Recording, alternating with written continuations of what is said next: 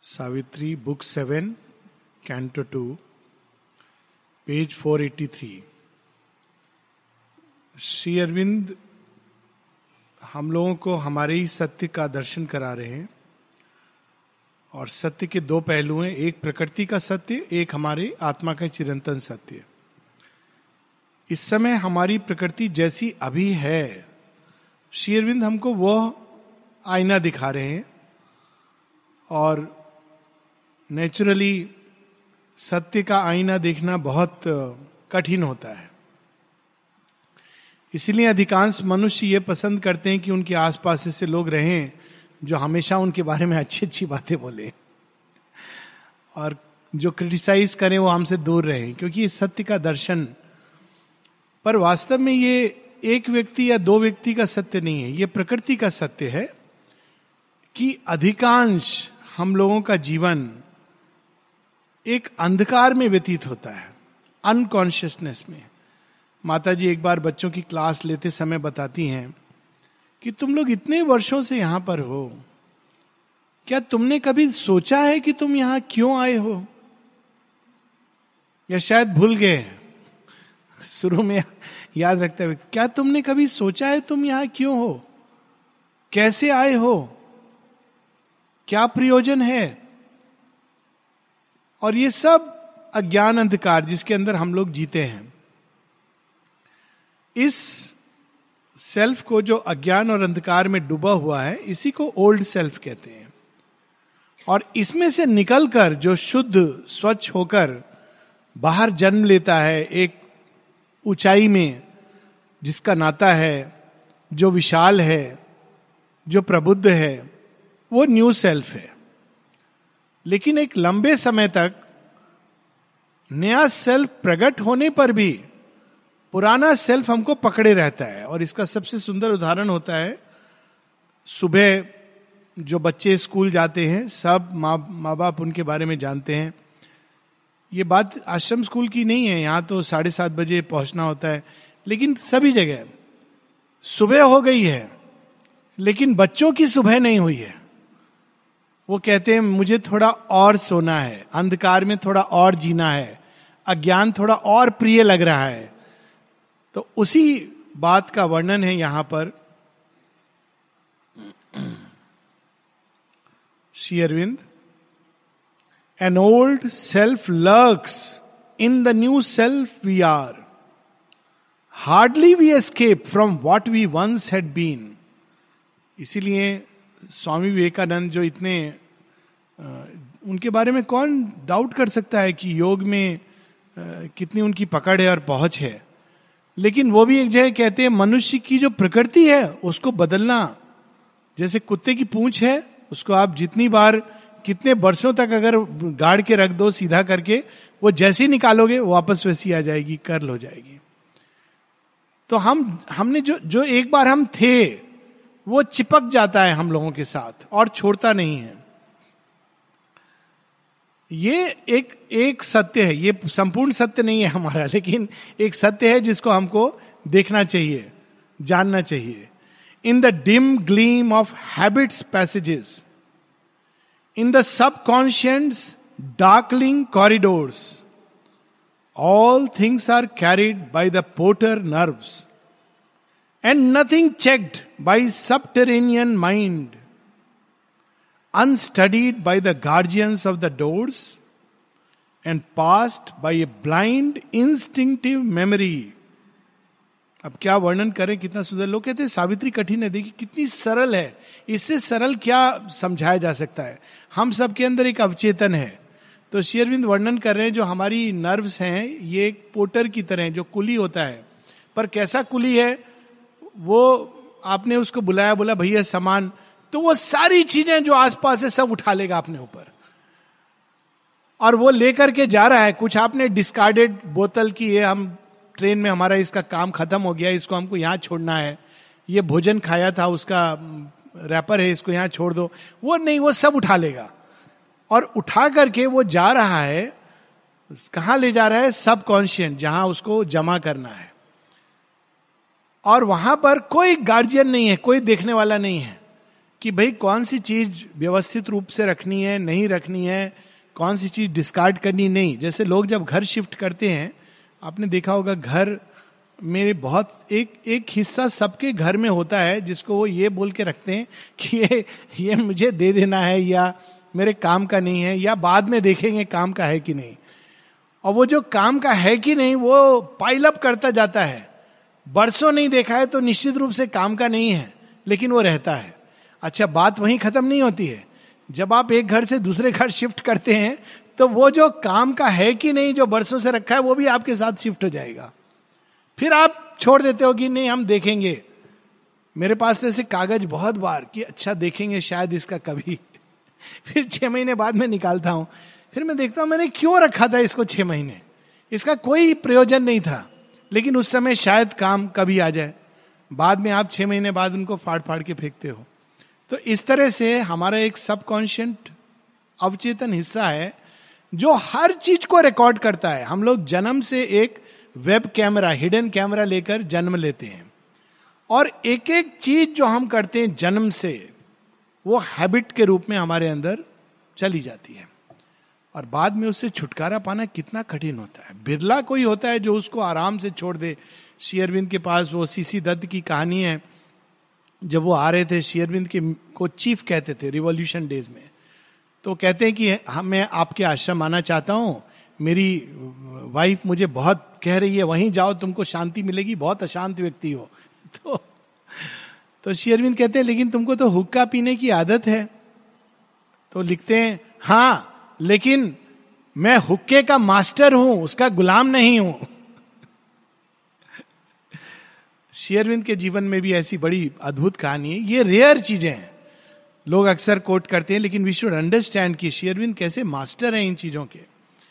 जब गांधी जी के grand son उनसे मिलने आए तो उन्होंने ग्रैंड सन नहीं सन तो उन्होंने शेयरविंद को देखा कि वो स्मोक कर रहे हैं।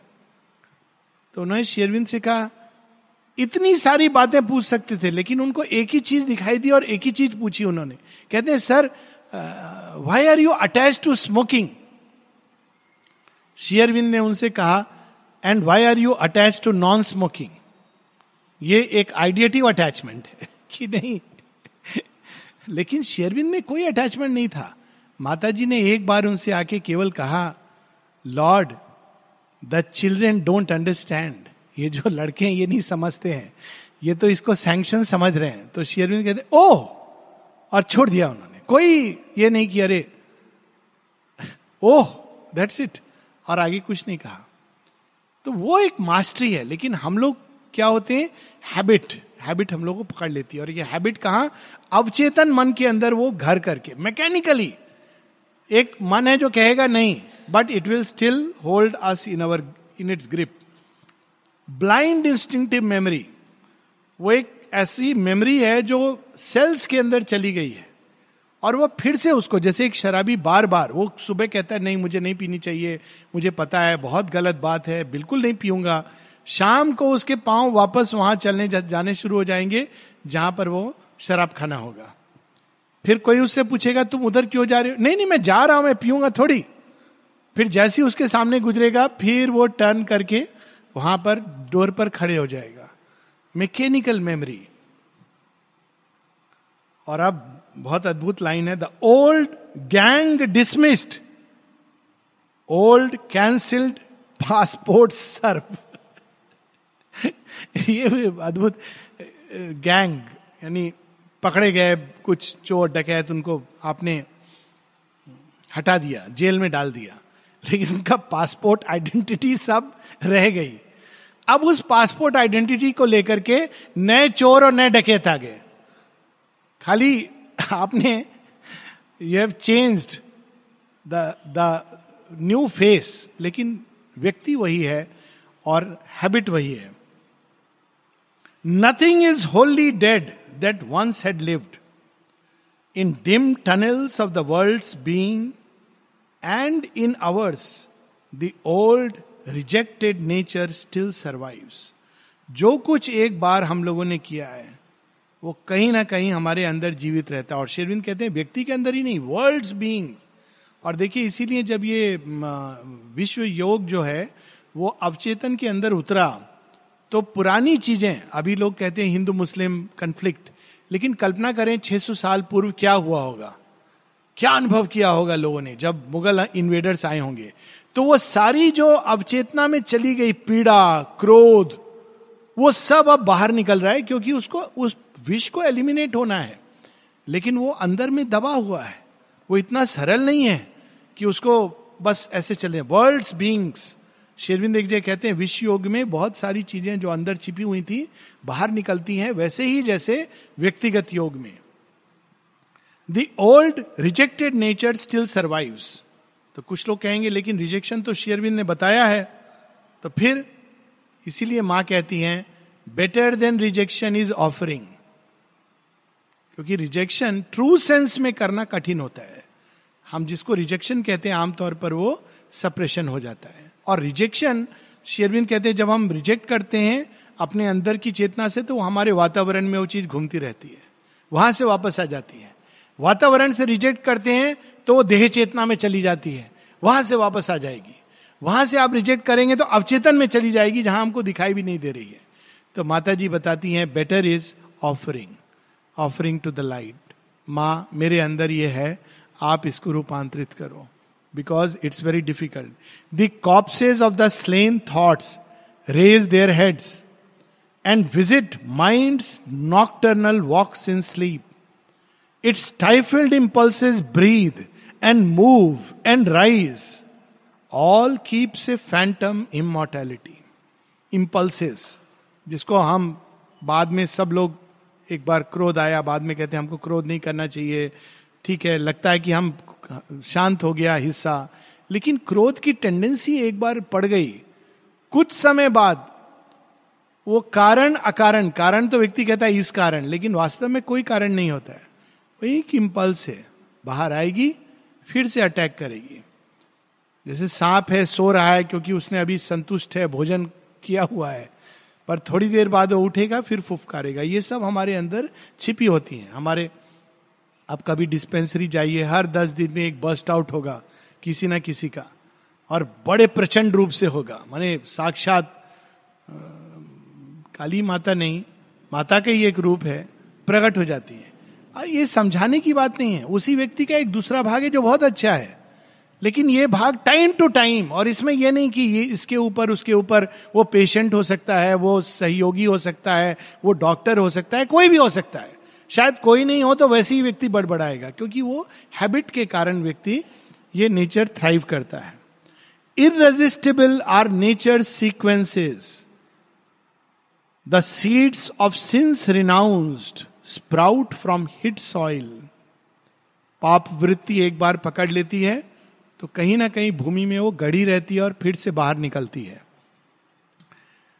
The evil cast from our heart once more we face our dead selves come to slay our living soul आत्मा डेवलप हो रही है, अब पता चल गया कितने भाग्यशाली हम लोग। भाग्यशाली तो बहुत कम शब्द है कि माँ श्री अरविंद, उनकी कृपा, प्रकाश, लक्ष्य, सब पता चल गया। लेकिन वो डेड सेल्फ खत्म नहीं हुआ है। वो समय समय पर बाहर आता है, हमारी लिविंग सोल को, जो नया, नई चेतना ग्रो कर रही है, उसको समाप्त करने के लिए। यही कंस और श्री कृष्ण का युद्ध है। कंस कौन है? ओल्ड सेल्फ है। उसी के घर में न्यू सेल्फ कृष्ण के रूप में जन्म लेता है। और धीरे धीरे करके कंस प्रयास क्या करता है? टाइम टू टाइम वो भेजता रहता है किसी ना किसी को कि उनको समाप्त करो। ये और बात है कि अल्टीमेटली ये जो देही है, जो आत्मा है, उसको कोई नष्ट नहीं कर सकता। ये केवल फ़िज़िकल बात नहीं है। कोई होस्टाइल फोर्स कोई एडवर्स फोर्स अल्टीमेटली उसको विनाश नहीं कर सकती। लेकिन प्रयास, ये नेचर प्रयास करता है। A portion of us lives in present time a secret mass in dim inconscient gropes out of the inconscient and subliminal, arisen, we live in mind's uncertain light. अंधकार से भी जब हम थोड़ा निकलते हैं तो मन के प्रकाश उसी को लोग समझते हैं प्रकाश। लेकिन मन मन तो बहुत कुछ दिखाता भी नहीं है। वो खुद ही अंधकार से ही पैदा हुआ है। उसकी अल्टीमेटली जो हमेशा चाकरी करेगा अंधकार की, जब तक वो प्रबुद्ध मन एक ट्रांसफॉर्म नहीं हो जाता, वो उसकी चाकरी करता है। जैसे आप देखेंगे कि कोई गुंडा है, उसको कोई पॉलिटिशियन ने एक दुकान दे दी, अच्छी दुकान अच्छा एक जॉब दे दिया। लेकिन वो हमेशा उस पॉलिटिशियन की चाकरी करेगा, कहीं ना कहीं। और अगर कभी वो बोलेगा कि तुम मेरे लिए हथियार उठाओगे, कहेगा हाँ यू आर माई मास्टर तो उसी प्रकार से ये ओल्ड सेल्फ हमेशा हमारे अंदर लर्क करता रहता है। Arisen we live in mind uncertain light and strive to know and master a dubious world उस purpose and meaning are hidden from our sight ये मनुष्य की दशा है। आम मनुष्य की कि वो मन ही उसके लिए जो भी छोटा सा दिए का प्रकाश है, उसी में वो इस संसार को समझने का, स्वयं को समझने का अपने संबंधों को समझने का प्रयास करता है। और उसी को सच मान बैठता है। सबसे बड़ी समस्या ये नहीं कि समझने का प्रयास करता है, वो उस समझ को सच मान लेता है। इसलिए जब साइकोलॉजी हम लोग पढ़ रहे थे तो एक विचार मेरे मन में आया था कि दो प्रकार की साइको तीन प्रकार की साइकोलॉजी होती है। एक तो जो हम लोग पढ़ रहे हैं, यहाँ क्लासरूम में बैठकर, एक हमारे दादा दादी की साइकोलॉजी और एक होती है जो सच्ची साइकोलॉजी जो हम लोग नहीं जानते। दादा दादी की साइकोलॉजी क्या होती है? बच्चा तंग कर रहा है, परेशान कर रहा है, और मॉडर्न साइकोलॉजी कहेगी, नहीं, उसको आप समझो, ऐसे डील करो, वैसे डील करो। दादा दादी की साइकोलॉजी क्या होती थी? दो थप्पड़ मारो, ठीक हो जाएगा। ये दादा दादी की साइकोलॉजी वो यही करते थे। उनको, और वर्स्ट है कि वो इसी को सच मानते थे। और अगर बच्चा बिगड़ जाए तो कहते थे, क्या कहते थे? कि आपने बचपन में इसको मारा नहीं है। परंतु एक हायर साइकोलॉजी क्या कहेगी? ये तरीका नहीं है। दे इज़ अनदर वे जो हमको खोजना है। हो सकता है हम आज नहीं जानते हैं but we have to discover it within ourselves us dwells a superconscient God hidden in the mystery of his own light हमारे ऊपर एक भगवान है, लेकिन वो छिपा हुआ है अपने ही प्रकाश में, जिनको हमारी अंधकार से जन्मी आँखें देख नहीं सकती। Around us is a vast of ignorance lit by the uncertain ray of human mind और हमारे चारों तरफ़ एक महाज्ञान, महाअंधकार, और उसमें मन एक टिमटिमाता दिया, जो प्रयास कर रहा है देखने का, जानने का, कि ये क्या है जो मेरे चारों तरफ़ है। Below a sleeps the inconscient dark and mute और हमारे नीचे एक महाअंधकार जिसके बारे में हम कुछ भी नहीं जानते, जिसके अंदर से सब कुछ निकल रहा है। अब ये अगर हम लोग देखें, जैसे माँ एक जगह कहती हैं कि सिंसेरिटी का पहला पहला चरण क्या होता है? माँ कहती you discover that you are insincere जब व्यक्ति ये जानता है कि हम इनसिंसियर हैं मतलब उसने सिंसेरिटी की ओर पहला चरण ले लिया। जब तक वो सोचता है हम सिंसियर हैं तो उसने स्टार्ट भी नहीं किया, ये टोटल फॉल्सुड में है। तो अगर हम रियली अपने आप को देखें तो ऐसा लगता है कि कोई आशा नहीं है। ये तो सच है कि हमारे प्रकृति में एक ऐसा बंधन है, जिसके बारे में बड़े बड़े लोगों ने कह दिया माया बड़ी ठगानी किसी कबीरदास जी का भजन है, माया बड़ी ठगानी, वो ठग लेती है हमको किसी ना किसी रूप में। लेकिन ये केवल एक एक दृष्टि है, ये सारा सत्य नहीं है। इसलिए श्री अरविंद अब प्रारंभ कर रहे हैं। But this is only matter's first self view हम सबको आशा दे रहे हैं, इसको संपूर्ण सत्य नहीं मान लेना। ये एक सत्य है, एक हिस्से का, कि हम अपनी प्रकृति से बंधे हुए हैं, आदतों से बंधे हैं, अंधकार के पास में हैं। ये सब सत्य है। लेकिन एक और सत्य है जो हमारी प्रतीक्षा कर रहा है, और वो सत्य है बंधन मुक्ता का। तो वो हमको देखना है but this is only matter's first self view a scale and series in the ignorance this is not all we are or all our world और इसमें वास्तव में एक टेक्निक भी छिपी हुई है। अक्सर लोग कहते हैं कि योग कैसे करें? इसमें एक टेक्निक भी है। छोटी सी जो शेयरविंद सिंथेसिस ऑफ़ योग में बताते हैं। हम अपनी प्रकृति को ही सच मानकर कहते हैं, हम ये हैं। कई बार लोग एक उम्र के बाद नहीं बदलना चाहते और कोई अगर उनसे कहे कि आपको इतना गुस्सा क्यों आता है तो वो कहेंगे, हम क्या करें? हम ऐसे ही हैं। हमको ऐसे ही बनाया है भगवान ने। बेचारे भगवान, हम तो ऐसे ही हैं। लेकिन यहाँ पर अगर हम ये अपने को स्मरण दिलाएँ आई एम नॉट दिस ये सिंथेसिस ऑफ़ योग में शेरविंद बताते हैं। हर बार जब हम किसी पैशन में, किसी इम्पल्स में, किसी क्रोध में, किसी भावावेश में बहने लगते हैं तो हमको स्मरण कराना है, मैं यह नहीं हूँ। हो सकता है मैंने यह ना खोजा हो कि मैं क्या हूँ, कौन हूँ, लेकिन इतना हमको कहना चाहिए कि मैं यह नहीं हूँ। यह जो कीड़े की तरह जो तड़प रहा है, मैं यह नहीं हूँ। This is not all we are or all our world our greater self of knowledge waits for us कितनी सुंदर लाइन है। Our greater self of knowledge waits for us अब देखिए वेट्स एक ऐसा वर्ड है जिसमें पैसिव और एक्टिव दोनों एक साथ मिले हुए हैं।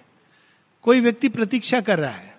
कोई कहे, आप क्या कर रहे हो? प्रतीक्षा कर रहा हूँ। प्रतीक्षा कैसे करते हैं? प्रतीक्षा में आप कोई एक्टिव मूवमेंट नहीं कर रहे हैं। आप खड़े हो कि कोई आएगा, मैं उसकी प्रतीक्षा कर रहा हूँ। पर प्रतीक्षा में क्या होता है? आप टाइम टू टाइम जाकर देखते हैं, आ गया क्या?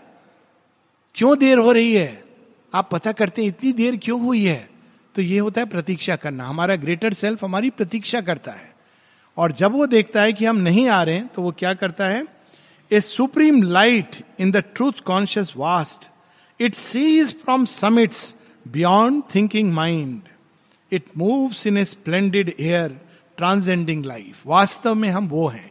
इसलिए उपनिषदों में एक महावाक्य दिया गया है, ये योग की प्रोसेस भी है, इस वाक्य पे मेडिटेट करना। तत्वमसी श्वेत केतु जब उनको लगता है मुझे ज्ञान आ गया है, और वो जाते हैं और उनका वाद विवाद होता है और पराजय हो जाती है तो फिर वो कहते हैं कि मुझे तो लगता था मैंने सब जान लिया है, इतनी किताबें पढ़ी, लेकिन जाना नहीं। तो क्या है जो मैं नहीं जानता? तो जिस राजा से उन्होंने वाद विवाद किया था वो इस सन्यासी को बताते हैं। कहते हैं तत्वमसी तुम वही हो। भगवान हो। तुम ये क्यों मान के बैठे हो कि मैं एक सीमित, एक छोटी सी सत्ता हूँ जो जन्म लेती है और मर मर जाती है? रिमेंबर दाउ आर्ट गॉड ये बार बार ये और भी इसके साथ कई सत्य जुड़े हैं। माँ कहती है, जब तक हम इसको नहीं मान लेते कि me and the master are one तब तक हम योग प्रारंभ नहीं कर सकते। आई एम दैट तो यहाँ पर वो this is not all we are तो वो दैट लेकिन कहाँ है? वो हमारे ही सुप्रामेंटल चेतना में वो छिपा हुआ है। वो जानता है। उसी ने अपने अंदर से एक भाग प्रोजेक्ट किया है इस देश काल की सीमा में। और हमको वहाँ पहुँचना है और उसको जानना है। It shall descend and make earth life divine और जब हम, हमारी तैयारी हो जाएगी तो वो प्रवेश करेगा और इस पृथ्वी को रूपांतरित करेगा। ये बड़ा सुंदर है। एक इसमें बहुत ही गूढ़ रहस्य श्री अरविंद ने कहा हुआ है। हमारे दो भाग होते हैं। एक तो जिसको जीवात्मा, जो देश काल की सीमा के परे है, वो सत्य को जानती है, सदैव जानती है। इसको श्री अरविंद की भाषा में सेंट्रल बीइंग जीवात्मा का वो भाग। वो शुरू से जानती है कि वो कौन है, क्यों है। और उसका क्या प्रयोजन है? और उसका एक भाग जो इस प्रकृति में उतरता है, जो इवोल्यूशन के साथ चैत्य सत्ता बनती है। वो स्ट्रगल करता है, जुड़ जाता है प्रकृति के साथ और साथ साथ उसकी यात्रा चलती है। लेकिन एक टाइम आता है, जब जीवात्मा एक टाइम तक ऊपर से उसको वॉच करती है। फिर एक टाइम आता है जब वो कहती है good now you are ready और वो प्रवेश कर जाती है। एक हो जाती है सेंट्रल बींग और साइकिक बीइंग और तब रियल हम, हमको पता चलता है कि हमारे जीवन का प्रयोजन क्या है मिशन क्या है। हम सचेत होते हैं और वो एक सचेतन अभिप्सा का रूप ले लेती है। सो so, यहाँ पर उसका है कि it shall descend and make earth life divine truth made the world not a blind nature force हमें अपने श्रद्धा को चेंज करना है। शेरविंद कहते हैं, योग का प्रथम चरण है। We must reorient our faith अभी हमारी श्रद्धा हमने इसमें डाली हुई है कि हम तो ऐसे ही हैं। ये जो प्रकृति है, वही हम हैं। हम क्या करें? हम इंसान हैं। और इंसान है तो हमको पीड़ा होगी ही। नहीं, ये सत्य नहीं है। हमको कुछ और सत्य है जो छिपा हुआ है, और वो याद दिलाना है। उसमें श्रद्धा रखनी है। For here are not our large diviner heights our summits in the superconscient blaze are glorious with the very face of God देखिए, इसकी स्टोरी रामायण में बड़े सुंदर ढंग से आती है। भगवान कहीं पहुँचते हैं, उसके पहले क्या करते हैं? अपने दूत को भेजते हैं। अगर दूत ये भूल जाए कि वो किसका दूत है तो वो बड़े भयानक अवस्था में आ सकता है। उसको ये भूलना नहीं चाहिए। ट्रॉय में शेयरविंद बड़े सुंदर ढंग से इलियन में बताते हैं कि वो एचलिस का मैसेज लेकर के जाता है। क्या अद्भुत लाइन है। कि frail in is weak and she was carrying a nation destiny एक राष्ट्र का भाग्य, ये बूढ़ा व्यक्ति अपने कांपते हाथों में लेकर जा रहा है। लेकिन वो क्यों ले जा रहा है? साहस कैसे कर रहा है? क्योंकि वो जानता है एचलिस मेरे पीछे खड़ा है। अगर कोई मेरे ऊपर एक तलवार उठाएगा तो एचलिस हज़ारों को वहाँ पर खून की नदी बहा देगा। इस, उससे जा रहा है। रामायण में और भी सुंदर कहानी है। रामायण में अंगद चले जाते हैं, दूत बनकर राम के। पहले हनुमान जी जाते, पर हनुमान जी दूत बनकर नहीं गए थे। जब जाते हैं अंगद तो सोचिए कितने बड़े बड़े वहाँ महारथी ये सब हैं। तो वो सब उसको अच्छा तुम हो, ये हो, वो हो, बंदर हो तरह तरह की बातें करते हैं। तो अंगद भी उसका उत्तर देते हैं। अंत में वो कहते, तुम लोग अपने को बहुत ओवर एस्टिमेट कर रहे हो। तुम मेरे पाँव को हटा दो। अंगद हट योगी हैं। श्री राम का नाम लेकर वो अपने पाँव को रख देते और उनको पता है कि मेरे पीछे श्री राम खड़े हैं। यह उनको पता है कि मैं किसी भी अवस्था में चला जाऊँ। अगर रावण ने खड़क उठाई चंद्रहास तो पीछे श्री राम निश्चित रूप से मुझे वाच कर रहे हैं। ये श्रद्धा उनके अंदर है। इस कारण वो असुर की नगरी में जाकर इतना बड़ा प्रपंच रच सकते हैं कि मेरे पाँव को अगर हटा दोगे तो सीता माता को आपको मिल जाएँगी और राम वापस चले जाएँगे, ये उनका ब्रीफ में नहीं था। ये उनको कहा नहीं था श्री राम ने कहने। वहाँ कह देते हैं, कहते हैं कि अगर मेरा पाँव हटा लोगे तो सब हार मान लेंगे। लेकिन उनको पता है कि ये ऐसा नहीं कर सकेगा। क्यों? मैं श्री राम का दूत हूँ। तो उसी प्रकार से हमको इस नगरी में ये भूलना नहीं चाहिए कि हम कौन हैं। एक लाइन है सावित्री में बाद में आएगी रिमेंबर वाई दाउ केमिस्ट और हनुमान जी जब लंका में प्रवेश करते हैं तो रामचरित मानस में बड़ी सुंदर एक लाइन है। हनुमान जी देख रहे हैं कि अब मैं क्या करूँ? लंका में प्रवेश करना है। कहाँ जाऊँ पहले? किधर जाऊँ? कहाँ मिलेंगी माता सीता? तो पंक्ति है रामचरित मानस में तुलसीदास लिखते हैं प्रविशी नगर, कीजे सब काजा। जाओ हनुमान कूद जाओ इस नगर में जो जो कार्य के लिए तुम आए हो, सब कार्य करना। लेकिन एक साथ में उनको स्मृति दे देते हैं। प्रविशी नगर कीजे सब काजा, हृदय राखी कौशलपुर राजा। एक चीज़ मत भूलना, कौशलपुर के राजा राम तुम्हारे हृदय में है। बाकी तुम जाओ यू आर सेफ़ तो यहाँ पर वही है कि हमको ये विस्मृत कभी नहीं होना चाहिए। Our summits in the superconscient blaze are glorious with the very face of God हम कौन है? माँ की संतान है। वही हमारा चिरंतन सत्य है। There is our aspect of eternity there is the figure of the god we are माता जी एक जगह कहती हैं, मनुष्य अपने आप में एक देवता है। इन देवताओं से ऊपर उसका स्थान है, लेकिन वो गिर गया है। तो उनसे पूछा, माँ, गिर क्यों गया? उसके अंदर एक चीज़ की कमी थी, विनम्रता। उस विनम्रता का पाठ पढ़ाने के लिए वो गिर गया। अच्छा? तो जब जागेगा जागेगा तो सब देवताओं के ऊपर होगा। लेकिन जब तक वो विनम्र नहीं होगा तो वो बार बार धूल में गिरेगा और बार बार चोट खाएगा। तो ये सीखने के लिए ही is a god there is the figure of the god we are कल हम लोग क्लास में ट्यूजडे उसमें कि दस श्रेणी है मनुष्यों की, और मन, हमारा सच्चा बींग वहाँ से आता है। We are our self a god लेकिन इस सेंस में नहीं कि हम देवता हैं, हमारी पूजा करो, हम माँ देवता है, पति देवता है it's not in that sense in the highest sense of the word हम डिवाइन का एक एस्पेक्ट हैं। His young unaging look on deathless things his joy in our escape from death and time his immortality and light and bliss दो भाग है हमारे अंदर। इसी को उपनिषद में द्वास सुपड़ना एक चिड़िया जो ऊपर बैठी है एंजॉय कर रही है। दूसरी है जो फल खा रही है एंजॉय कोई और कर रही है, देख रही है एंजॉय कर रही है, हर चीज़ को। Enjoy is our escape from death and time वो मृत्यु के सीमा तक ले जाती है, और फिर जब हम बच के आते हैं, आह, आनंदित होती कहती है, ये होती है कृपा। Now this is the game of games वो एक साइड है हमारा, लेकिन हम उससे परिचित नहीं है। Our larger being sits behind cryptic walls क्योंकि वो छिपा हुआ है। There are greatnesses hidden in our unseen part that wait their hour to step into life front हम भी एक देवता है। भगवान का ही एक अंश है। भगवान का एक एस्पेक्ट है। एक उनकी शक्ति है। लेकिन हम इससे अनभिज्ञ हैं। ये कार्तिकेय की कहानी में आता है। कार्तिकेय को छह कृतिकाएँ पालती हैं। कार्तिकेय वास्तव में हमारा ही चैत्य सत्ता है। तो जब शिव और पार्वती उनको लेने आते हैं कि कार्तिकेय अब तुम्हारा टाइम हो गया, तुम आओ, तुमको तारकासुर को मारना है। तो कार्तिकेय कहता है कि आप हो कौन?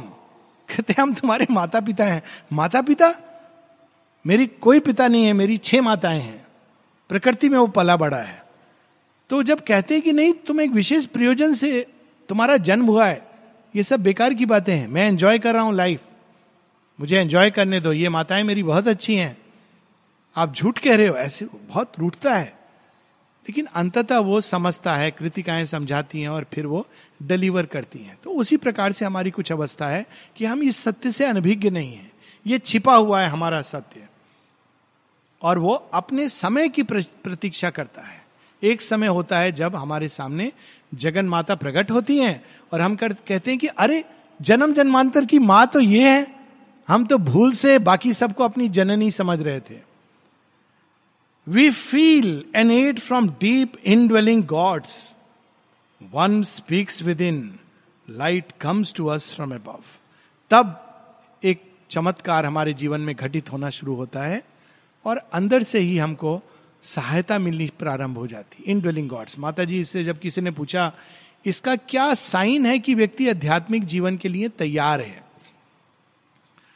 तो लोग नॉर्मली सोचेंगे अच्छा बहुत रिलीजियस होगा बड़ा पंडित होगा, सब इसने स्क्रिप्चर्स पढ़े होंगे, सारे तीर्थ गया होगा, मंदिरों में रोज घंटी बजाता होगा, ऐसा कुछ नहीं है। माँ दो लक्षण बताती हैं। ये भी लक्षण नहीं कि जन्म से वो आश्रम आ रहा है, आश्रम स्कूल में पढ़ा है नन ऑफ़ दीज इंडिकेट तो माँ कहती है, दो इंडिकेशन है। बाद में एक तीसरा भी जोड़ती है। क्या इंडिकेशन है? माँ कहती कभी ना कभी तुमको, चाहे एक क्षण के लिए, एक मिनट के लिए या कुछ मिनट के लिए, कुछ घंटों के लिए, एक अनुभव ज़रूर होता है जिससे तुमको पता चलता है कि तुम क्यों हो। एक मुहूर्त के लिए एक अनुभव होता है, एक कांटेक्ट होता है। बाद में वो विस्मृत हो जाएगा, लेकिन वो एक कांटेक्ट वी मेक इट और कोई ज़रूरी नहीं कि वो हम एक विशेष अवस्था में हो। कहीं किसी नदी के सामने बैठे हैं और अचानक कभी भोर देख रहे हैं और सूर्य की किरणें देखते देखते अचानक हम स्लिप कर जाते हैं एक दूसरी अवस्था में, वो एक कॉन्टैक्ट दूसरा, जब तुम्हारे अंदर प्रश्न होता है तो उसका उत्तर तुमको मिलता है इन ड्वेलिंग गॉड्स तुम एक पुस्तक तुम्हारे हाथ में आ जाएगी, तुम उसको खोलोगे, उत्तर मिलेगा, कोई चलते चलते तुमको कुछ कह देगा, और वो तुम्हारे लिए एक इंडिकेशन बन जाएगा। और वो कोई ज़रूरी नहीं कि पुस्तक ही हो। अब देखिए कालीदास कालीदास बनना था तो इंडिकेशन कहाँ से आया? उनकी पत्नी ने उनको उलाहना दिया। मूर्ख मूर्ख मूर्ख। अब उनके लिए ये स्टार्टिंग पॉइंट हो गया। वॉट ए ब्यूटिफुल थिंग जो तैयार होता है उसके लिए मूर्ख शब्द भी इनिशिएशन का काम करता है। तो वो कहीं ना कहीं से इंडिकेशन मिलेगा। बाद में माँ एक और चीज़ कहती है कि वो एकांत से घबराता नहीं है। आमतौर पर व्यक्ति एकांत से बहुत घबरा जाता है। एकांत में उसको आनंद आता है। साथ में भी आनंद है, एकांत में भी आनंद है। घबराता नहीं है, भागता नहीं है उससे। कि अरे मैं अकेला हो गया, मुझे कोई चाहिए। तो ये इंडिकेशन होते हैं कि आदमी तैयार है। तब हमको हेल्प मिलनी अंदर से शुरू होती है। Our soul from its mysterious chamber act शायद कल हम ये रहे थे, चैत्य सत्ता का डेवलपमेंट तब हमको अंदर ही सारी गाइडेंस शुरू हो जाती है। Its influence pressing on our heart and mind pushes them to exceed their mortal selves तब हम, हमारे अंदर ये प्रयास शुरू होता है कि नहीं, हमको ऐसा बने नहीं रहना है। हमको इससे आगे बढ़ना है, हमको कुछ और होना है, हमको अपने यथार्थ सत्य को जानना है। और फिर बड़ी सुंदर लाइन है it seeks for good and beauty and for God कुछ दिन पूर्व ही एक उड़ीसा से कुछ लोग आए थे, तीन दिन पहले की तो बच्चों के साथ इंटरेक्शन हो रहा था। वो ये पूछ रहे थे कि चैत्य चैत्य को कैसे डेवलप करें? By seeking for good by seeking for truth by seeking for beauty and of course seeking for God जब भी हम शेयरविन सिंथेसिस बताते हैं, प्रारंभ में गॉड वो एस्पिरेशन नहीं होती है, पर जो भी व्यक्ति संसार में शुभ को ढूंढ रहा है, सत्य को ढूंढ रहा है, सत्यम, शिवम, सुंदरम, सौंदर्य को ढूंढ रहा है, असुंदर से वो खुश नहीं है, चाहे किसी के असुंदर भावों को देखे या अपने अंदर असुंदरता को देखे, वो शुद्ध होता है। संसार ऐसा नहीं होना चाहिए, सुंदर होना चाहिए। तो उसके अंदर चैत्य जाग रहा है। सीक्स फॉर गुड और जिसका चैत्य जागा नहीं है, उसके लिए सब चीज़ चलेगी।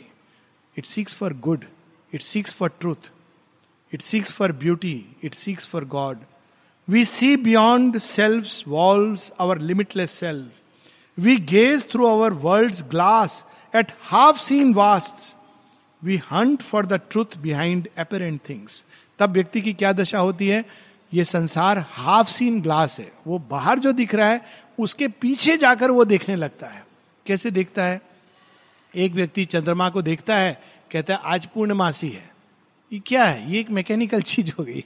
हाँ पूर्णमासी है। दूसरा चंद्रमा को देखता है, कहता है आ कितना सुंदर है।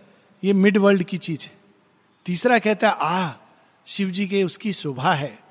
आध्यात्मिक चेतना ऐसी होगी, वो देखकर अंदर ही अंदर किसी अन्य भाव से जागृत हो जाता है। तो दीज आर ऑल साइंस या किसी भी चीज़ को, वो देख करके कोई और चीज़ उसको कम्युनिकेट करती है, फूल को देख करके। वो केवल फूल है, इतना नहीं देखता है, उसके पीछे छिपे सत्य को देखता है। इत्यादि इत्यादि। तो truth behind apparent things our inner mind dwells in a larger light its brightness looks at us through hidden doors our members luminous grow and wisdom's face appears in the doorway of the mystic word तब ज्ञान प्रकट होने लगता है। जब हम चीज़ों के बाहरी सतह को देखकर संतुष्ट नहीं होते हैं, उसके भीतर जाना चाहते हैं, समझना चाहते हैं, केवल मुखौटे से काफ़ी नहीं है, उसके पीछे क्या छिपा है, तब हम फिर भगवान को देखने के लिए तैयार होते हैं। और सबसे पहले कौन आता है हमारे पास? Wisdom wisdom's face when she enters into our house of outward sense then we look up and see above her sun तो जब धीरे धीरे ये विजडम आकर के हमारी सेंसेस के अंदर प्रवेश करती है, हमारी इंद्रियों के अंदर, मन के अंदर, तब वही चीज़ जो पहले हम एक दृष्टि से देखते थे अब दूसरी दृष्टि से देखने लगते हैं। इसके कितने एग्ज़ाम्पल हैं। चक्की, हम सबने देखी है। चक्की पीसते, अभी पता नहीं, चक्की शायद नहीं है। चक्की पीसते पहले लेडीज़ इसलिए बहुत स्ट्रांग होती थी। तो अच्छी बात नहीं है मैन को भी पीसना चाहिए। चक्की पीसते थे। तो कबीर दास ने भी देखा चक्की को पीसते हुए। तो कबीर दास क्या कहते, देखिए, चक्की को पीसते हुए। वो ये नहीं कहते, चक्की है, बिचारी, अबला, नारी, ये सब नहीं कहते हैं। वो कहते हैं दो पाटन के बीच में साबुत बचाना कोई। तो एक और भगवान की मार, एक और नीचे। अगर दो चीज़ों में पाँव रखोगे, दुविधा में दोनों गए, माया मिली न राम। ये सब देखिए, देखा है ना, दो पाँव, दो नाव में पाँव नहीं रखना। ये क्या है? ये उसी चीज़ को देख करके एक नई दृष्टि हमको उससे कोई चीज़ बताती है। मधुमक्खी को देखकर लेसन मिलता है, अरे, ऐसा ही हमको होना चाहिए। जीवन में मधु संचय करना चाहिए। फूल को देख करके एक भाव जागृत होता है। जैसे किसी कवि ने लिखा, पुष्प की अभिलाषा।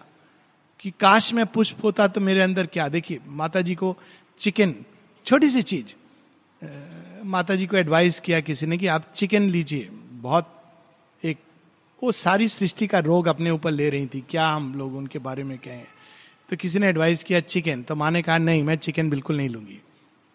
चिकन सूप, अब क्या किया जाए? चिकन सूप सब सबको ये लग रहा है, चिकन सूप लेना चाहिए.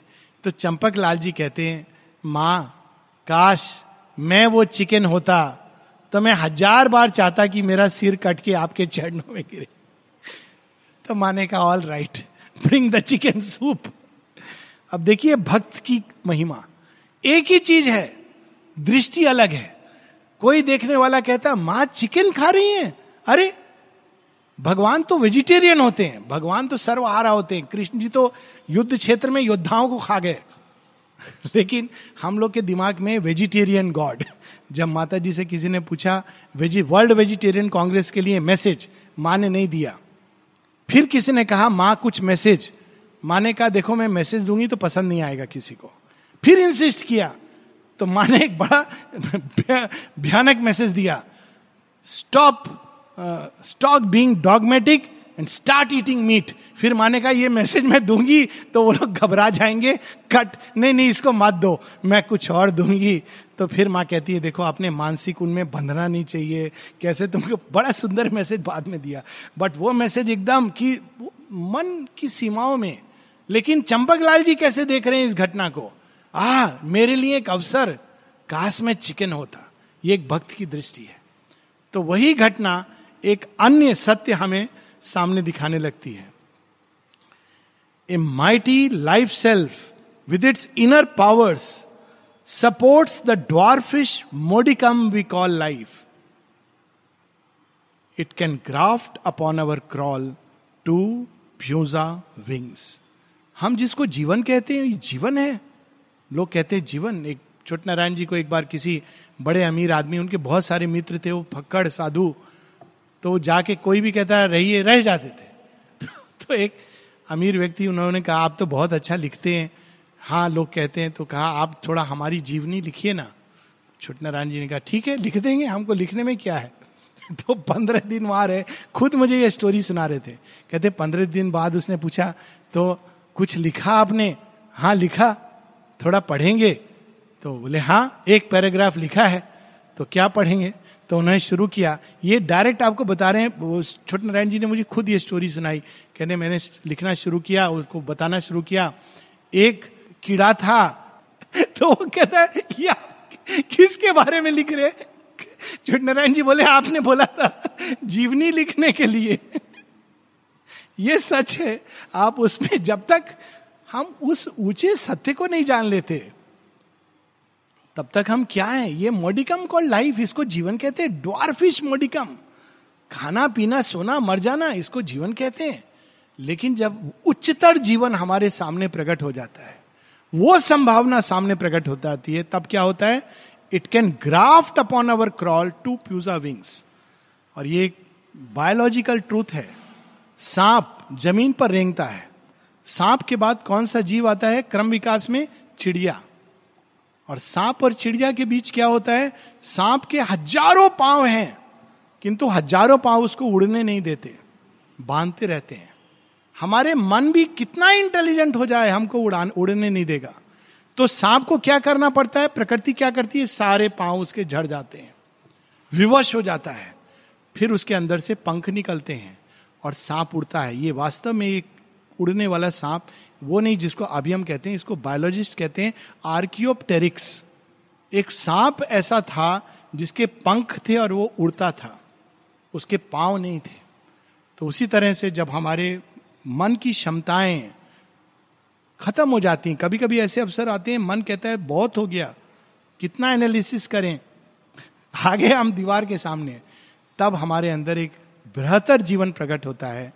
और हमारी क्रॉल पर, जो सांप की गति से हम क्रॉल कर रहे हैं, बड़ा स्विफ्टली जा रहे हैं, लेकिन उसी भूमि पर हैं। सांप बहुत तेज भागता है। कोई क्रीचर उसको हरा नहीं सकता, लेकिन उसी भूमि पर है। अचानक उसके अंदर दो पंख आ जाते हैं और वो उड़ने लगता है। कब? जब ये बृहतर जीवन हमारे इस साधारण जीवन में अपना मुख दिखलाता है। इसके आगे हम लोग अगले हफ़्ते पढ़ेंगे।